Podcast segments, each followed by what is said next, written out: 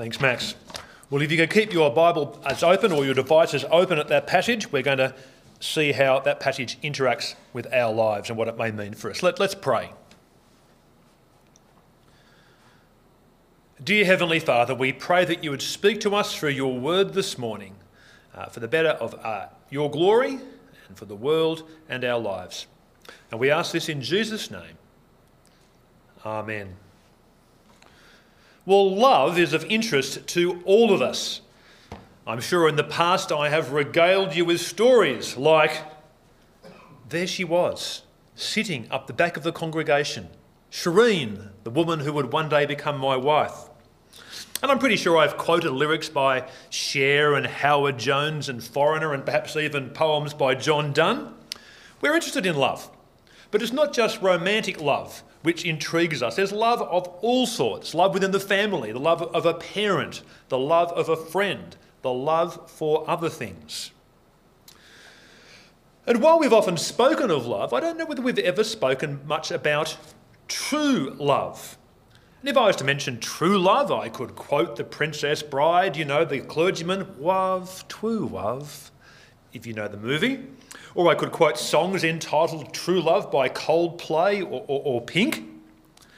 But perhaps a better thing would be to ask the question is why do we even need to say true love? Why not just love? Well, perhaps it's because not all love is true. Some apparent love can be fake, false, not the real McCoy. Someone may say they love someone, but their actions don't back it up. Or their love is lukewarm, half hearted, or even a lie. You see, as much as we long for love, we also long for things that are true, not just as it relates to love, but true in relate to anything. We, we rely on truth a lot. And it's a shame when people cling to things which aren't true. I recently watched some Four Corners episodes uh, which looked at the close relationship between uh, Donald Trump and Fox News. And in one of the episodes, it took us to Ohio, where there was a busload of Donald Trump supporters going on their way to a Donald Trump rally uh, this year. And um, most of the people on the bus seemed like very nice people and many of them felt that Trump really had won the last election. They felt that he'd been robbed. And one guy said quite adamantly, Trump is the president. Not, gee, I wish Trump was the president, but he said adamantly, Trump is the president. Now, uh, regardless of where our sympathies lie it, with American politics, and I really try and keep my own political views out of things, Trump probably wasn't dudded at the last election. And uh, he definitely isn't currently the President of the United States. And it seems sad to me that the guy who said, you know, Trump is the President seemed to be relying on an untruth or, or hoping for something just, which just wasn't the case. You see, we love truth, we want truth, and we also want love. And we certainly appreciate it when truth and love go together. Now, here's the question Do you appreciate love? I assume the answer is yes. And do you appreciate things that are true? I assume the answer is yes. Well, today's passage, which Max just read for us, is all about truth and love. And truth and love of the most significant sorts. Truth and love as they relate to God and what God would have us do. Now, it's the fourth week this morning, in our, or this, evening, this afternoon, if you're watching this this afternoon, it's the fourth week of our five week series in the book of 1 John. Uh, an outline which many of you would have uh, downloaded or got hold of uh, is set out uh, there to talk in three parts. Firstly, we're going to ask the question point one, why talk about truth and love? Like, why am I even raising this this morning? Secondly, point two, truth believe in Christ, focusing on verses 1 to 6. And then thirdly, love, love one another, focusing on verses 7 to 21. There's an awful lot in 1 John 4. I can't cover it all. I'm just going to um, extract and highlight some key bits. Well, I guess our first question is point one why are we even talking about truth and love this morning? Well, do you remember uh, from chapter 2 of 1 John that the book was written to Christians in a very unsettling Christian context. It seems that for the Christians to whom the book was written, a group of apparent believers had broken away from the church, from their fellowship, and were trying to take others with them. I wonder whether you've ever been in that sort of situation yourself. I'm not talking about where there's a, a church plant which is organised, but where people have left the fellowship and try and take people, perhaps you, with them. I can imagine you would appreciate that that sort of thing could be very confusing and unsettling. And much of 1 John seems to be written to reassure the Christians who haven't gone with the breakaway, with, the, with a false teaching breakaway, but have stayed with the main church, to reassure them that they are on the right track. Much of 1 John is about reassurance. Uh, uh, but then there are some key things which are highlighted that are needed in this situation. And chapter 3 highlights that in this sort of situation, two things which are really important are truth and love. Last week we looked at chapter 3. There are a couple of verses in particular which highlight this. Chapter 3, verse 18 says, Dear children, let us not love with words or speech, now there's the love, but with actions and in truth. There's the truth. Or, a few verses later, chapter 3, verse 23 says, And this is the command to believe in the name of his Son, Jesus Christ. There's the truth bit. And to love one another as he commanded us. There's the love bit. Now, truth and love, we need them both. Truth without love can mean we're a bit like perhaps doctrinal Rottweilers. what do I mean by that? Someone who is so concerned that you and everyone else agree with absolutely everything they think on every doctrinal issue that the slightest variation is attacked with apparent viciousness and anger. I mean, that's not very loving, is it? But then there's the opposite danger love without truth. That can result in sentimentality, uh, a shallow love, and actually a false love because it's not really committed to the good of the other person. So, at all times, and especially at times where there is some church division or church conflict, we want both truth and love. So, point two, let's start to think about truth, focusing on verses 1 to 6.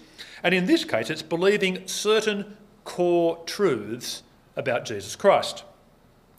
Now, in the first century, there were many religions. There was a worship of Greek gods, Roman gods, emperor worship. There were many philosophies Stoicism, various Jewish sects, Epicureanism, and even in the early church, there were sects starting to break away from mainstream Christianity. The early church would soon be plagued by Docetism, Arianism, Pelagianism, Gnosticism, and other heresies or false teachings. So, John's warning against false teaching in verse 1 is highly relevant. Look at it, look at it with me, if you will.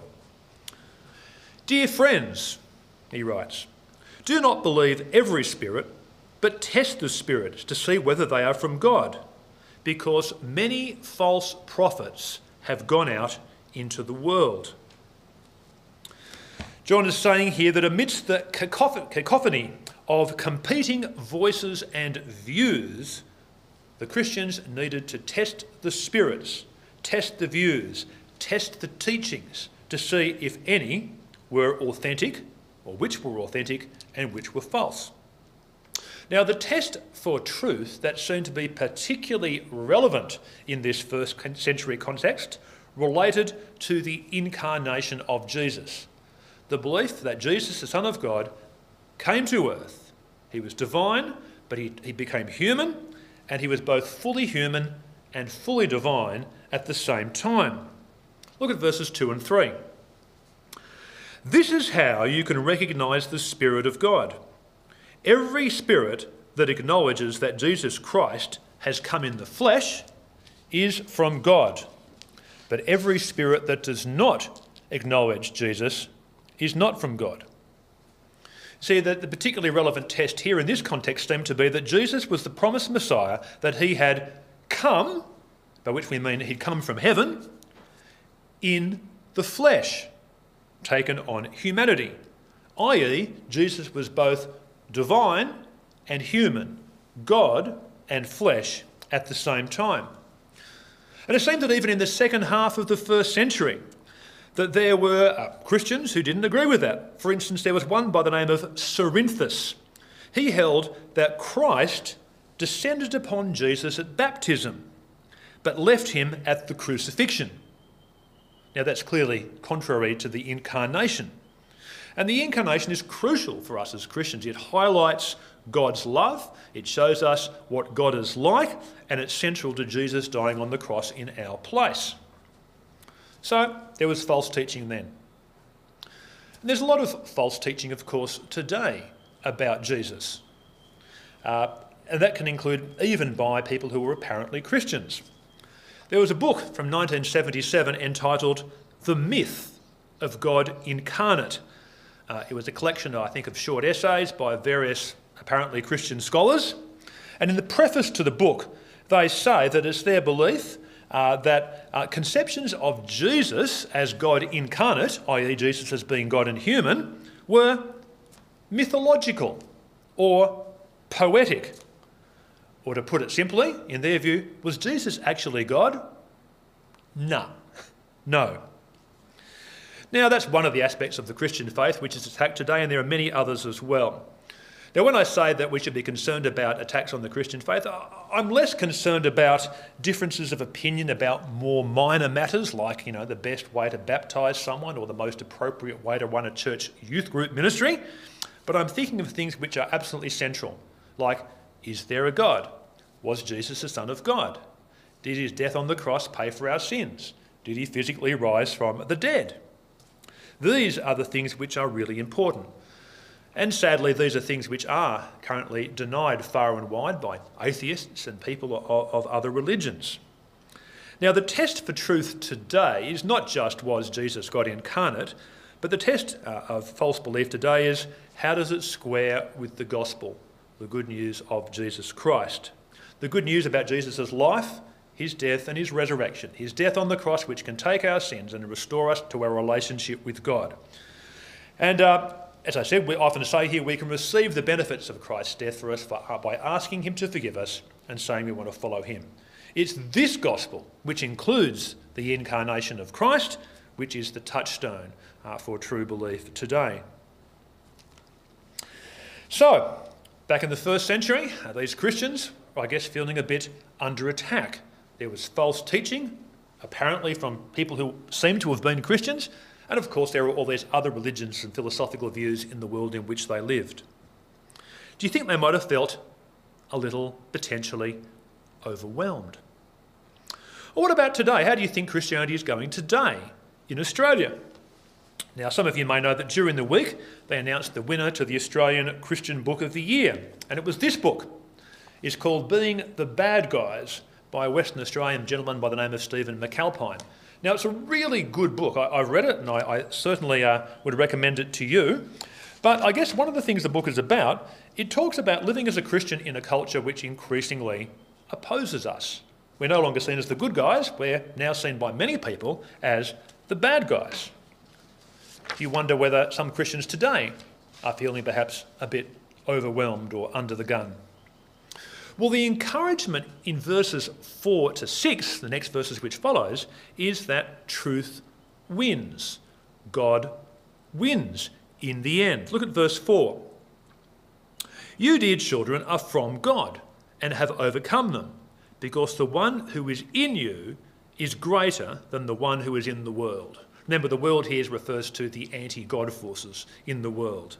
It's basically saying that God is greater and more powerful than the anti God forces in the world. God triumphed over those forces on the cross, and this victory will be made absolutely apparent upon Christ's return. Now, one of my favourite Christian biographies is a book called God Smuggler by a guy called Brother Andrew, a Dutch Christian gentleman who, in the second half of last century, acted or travelled to, I guess, countries of the world where Christians were persecuted and sought to provide them with various forms of support. Really interesting book. Now, back in the 1980s, uh, Brother Andrew came to Sydney and I went and heard him speak. I think it was at the State Theatre in the city. And I can't remember much about the talk other than the fact that I found it quite encouraging, except for I think it was near the end when he basically said, brothers and sisters, or Christians, you know, in the end, we win. We win. Now, he didn't say that in some sort of triumphalist way, like, ha ha, we're the champions. But remember, this guy worked with Christians who were persecuted, uh, minorities in governments which oppressed them. And the thing which he reminded them, and he reminded, can remind us to today, is that in the end, God and his people win. Jesus has overcome the world, God is more powerful. The encouragement here is that we win.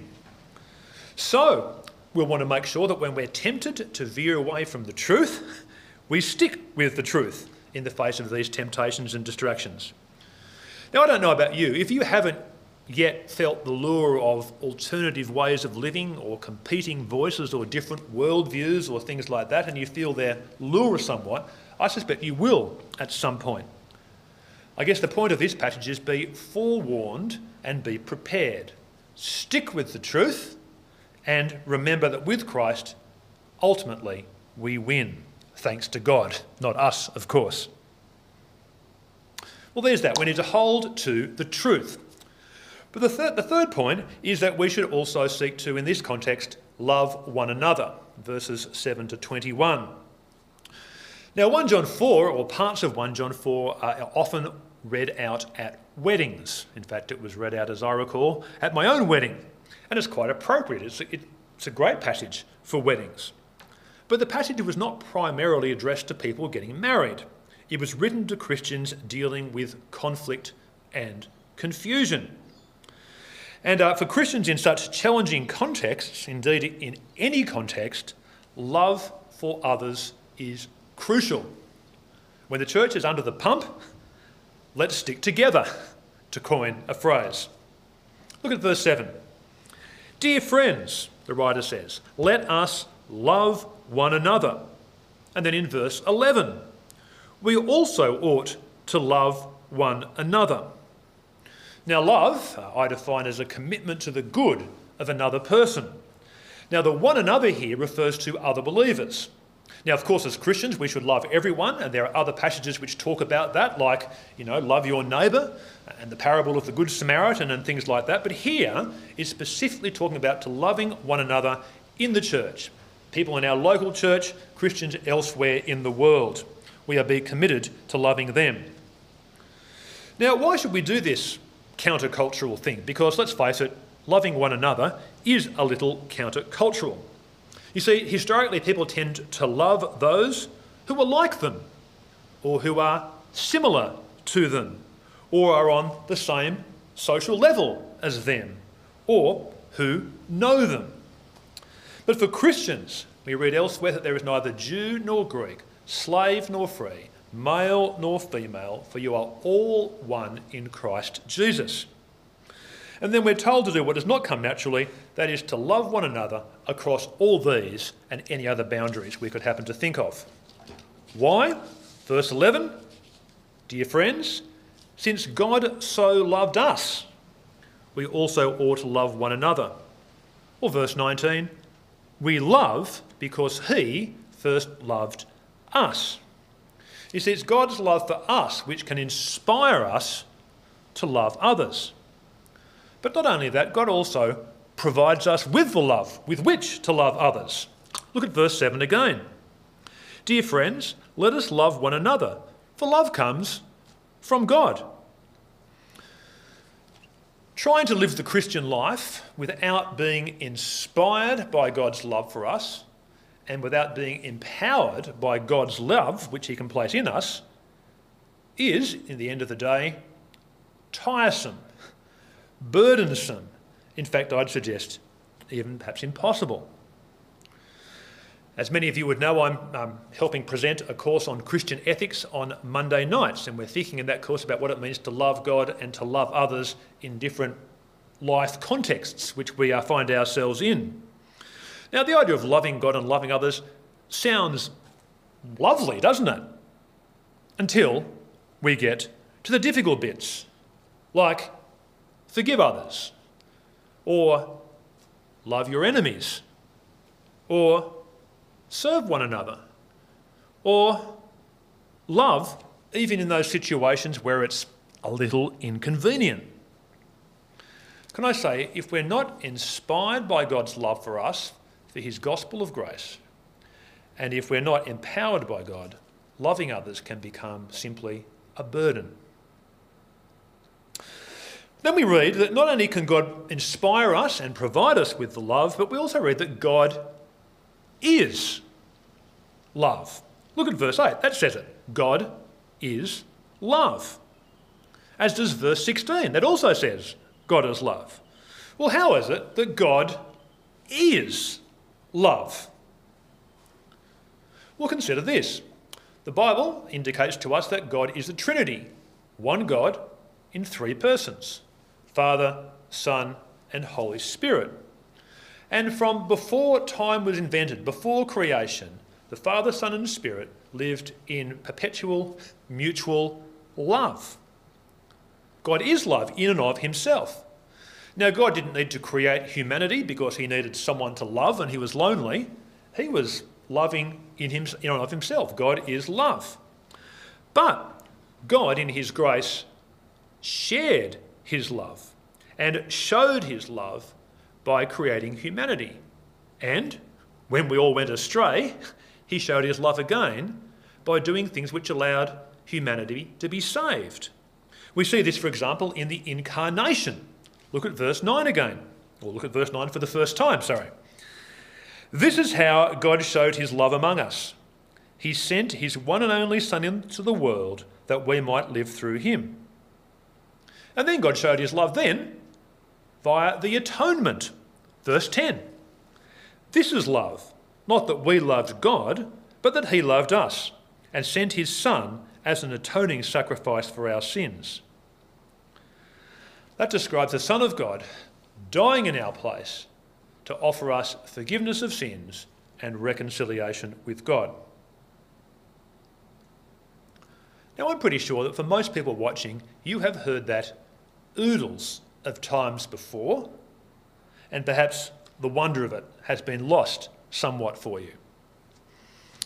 Uh, Greg Sheridan is a, the Foreign Affairs Editor, or the Foreign Editor for the Australian Media Network. I also believe he's a Christian, and I've heard him interviewed a few times recently. I think particularly because he's just released a book entitled Christians The Urgent Case for Jesus in Our World. Now, this guy is a highly respected uh, journalist. I've heard him interviewed a couple of times, and in one of them, he said words along the following lines. Uh, this is a rough paraphrase, but this is roughly what he said. The crucifixion, even more than the resurrection, is the most radical and astonishing claim of Christianity. Other religious traditions have ideas of gods walking on earth and gods overcoming death in some way or other, but no other religion, to my knowledge, has an all knowing, all powerful, everlasting, eternal God becoming a human being and then suffering death and torture and defeat and humiliation the purpose of which was for the sake of us, for solidarity with our suffering, but also to earn our redemption. Now, I think that's a very interesting comment.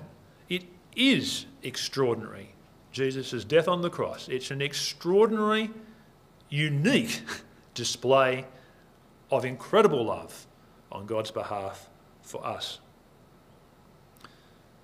So, in the light of all that's been said, we must, of course, love one another, love our brothers and sisters. As we heard in verse 20, whoever claims to love God yet hates a brother or sister is a liar. Verse 21, anyone who loves God must also love their brother and sister. Now, can I say that this command is, is very often an absolute pleasure? It's wonderful to be part of a mutually loving Christian community. And I'm pretty sure many of you watching, if not most, and hopefully all, can look with gratitude at being part of a loving Christian community. Now, for those of you at Winmalee, here at Winmalee, or other congregations, or wherever else you're watching this from, it's wonderful to be part of that sort of community. But it's not always easy, is it? Uh, one of the classic problems of youth groups is that there can be cliques. Perhaps a group of people from one school, a group of people from another school, they don't really mix, they don't really encourage each other. Horrible if that's the case. Now, adults can do exactly the same thing. We're usually a bit more sophisticated about it, though. We can have little cliques and people who we'd rather not speak to and who we actively avoid, and etc., etc. We need to love one another. And it's not easy in another way as well. We're even to love our enemies, we read elsewhere in Scripture. Now, I suspect many of you here watching uh, would think, I don't actually have any enemies. Well, perhaps some of you do, but perhaps some of you don't. But it's not saying just enemies we should love, but anyone right through to our enemies we should love, which includes loving those people who we find a little annoying, or a lot annoying, or who really rub us up the wrong way. Speaking very generally here, so as not to give anything away, I once found myself in a work situation where I um, spent a lot of time with someone who I found incredibly difficult uh, to the point of infuriating uh, often. And I, as a Christian, I wanted to know how to deal with it. And so I spoke to an older, wiser Christian, and he said to me that whenever I um, was annoyed by this particular person, I should pray for them, which proved to be very helpful and good advice. But, of course, it's not just loving those who we find hard, it's loving those who we love, who aren't difficult to love. Now, when we're loving others, there are, of course, the big sweeping acts of love that we can participate in great acts of self sacrifice, uh, long term commitment to various ministries at church, and the like. But I heard of a minister who once said of church life that church life revolves around the tiny gestures. Now, that's probably a slight overstatement, but it's interesting, isn't it? Church life revolves around the tiny gestures, the small kindnesses which people can do for each other. Now, in this lockdown, uh, my family and I have been on the receiving end of a number of small kindnesses which people have shown to us. And we, I trust, have sometimes provided small kindnesses to others. It's wonderful to love one another in these ways. Let me conclude. At all times, as Christians, but particularly in times of confusion and conflict and uncertainty, when all sorts of ideas can be swirling around, all sorts of annoyances can be hitting it from left, right, and centre, the passage provides us with two things to love, two things to hold on to truth and love. So, the big idea this morning is love the truth, love one another. Let me pray for us. Our dear Heavenly Father, we pray for us and for our church, and indeed we pray for all Christian churches around the world. That at all times, but particularly in times where there is confusion, where there's uncertainty, where there's conflict or division, that Christians would be dedicated to seeking the truth and to showing love. We pray that we would be a church of truth and love, and that we as individual believers would be believers who love truth and who love love. And we pray these things in Jesus' name. Amen.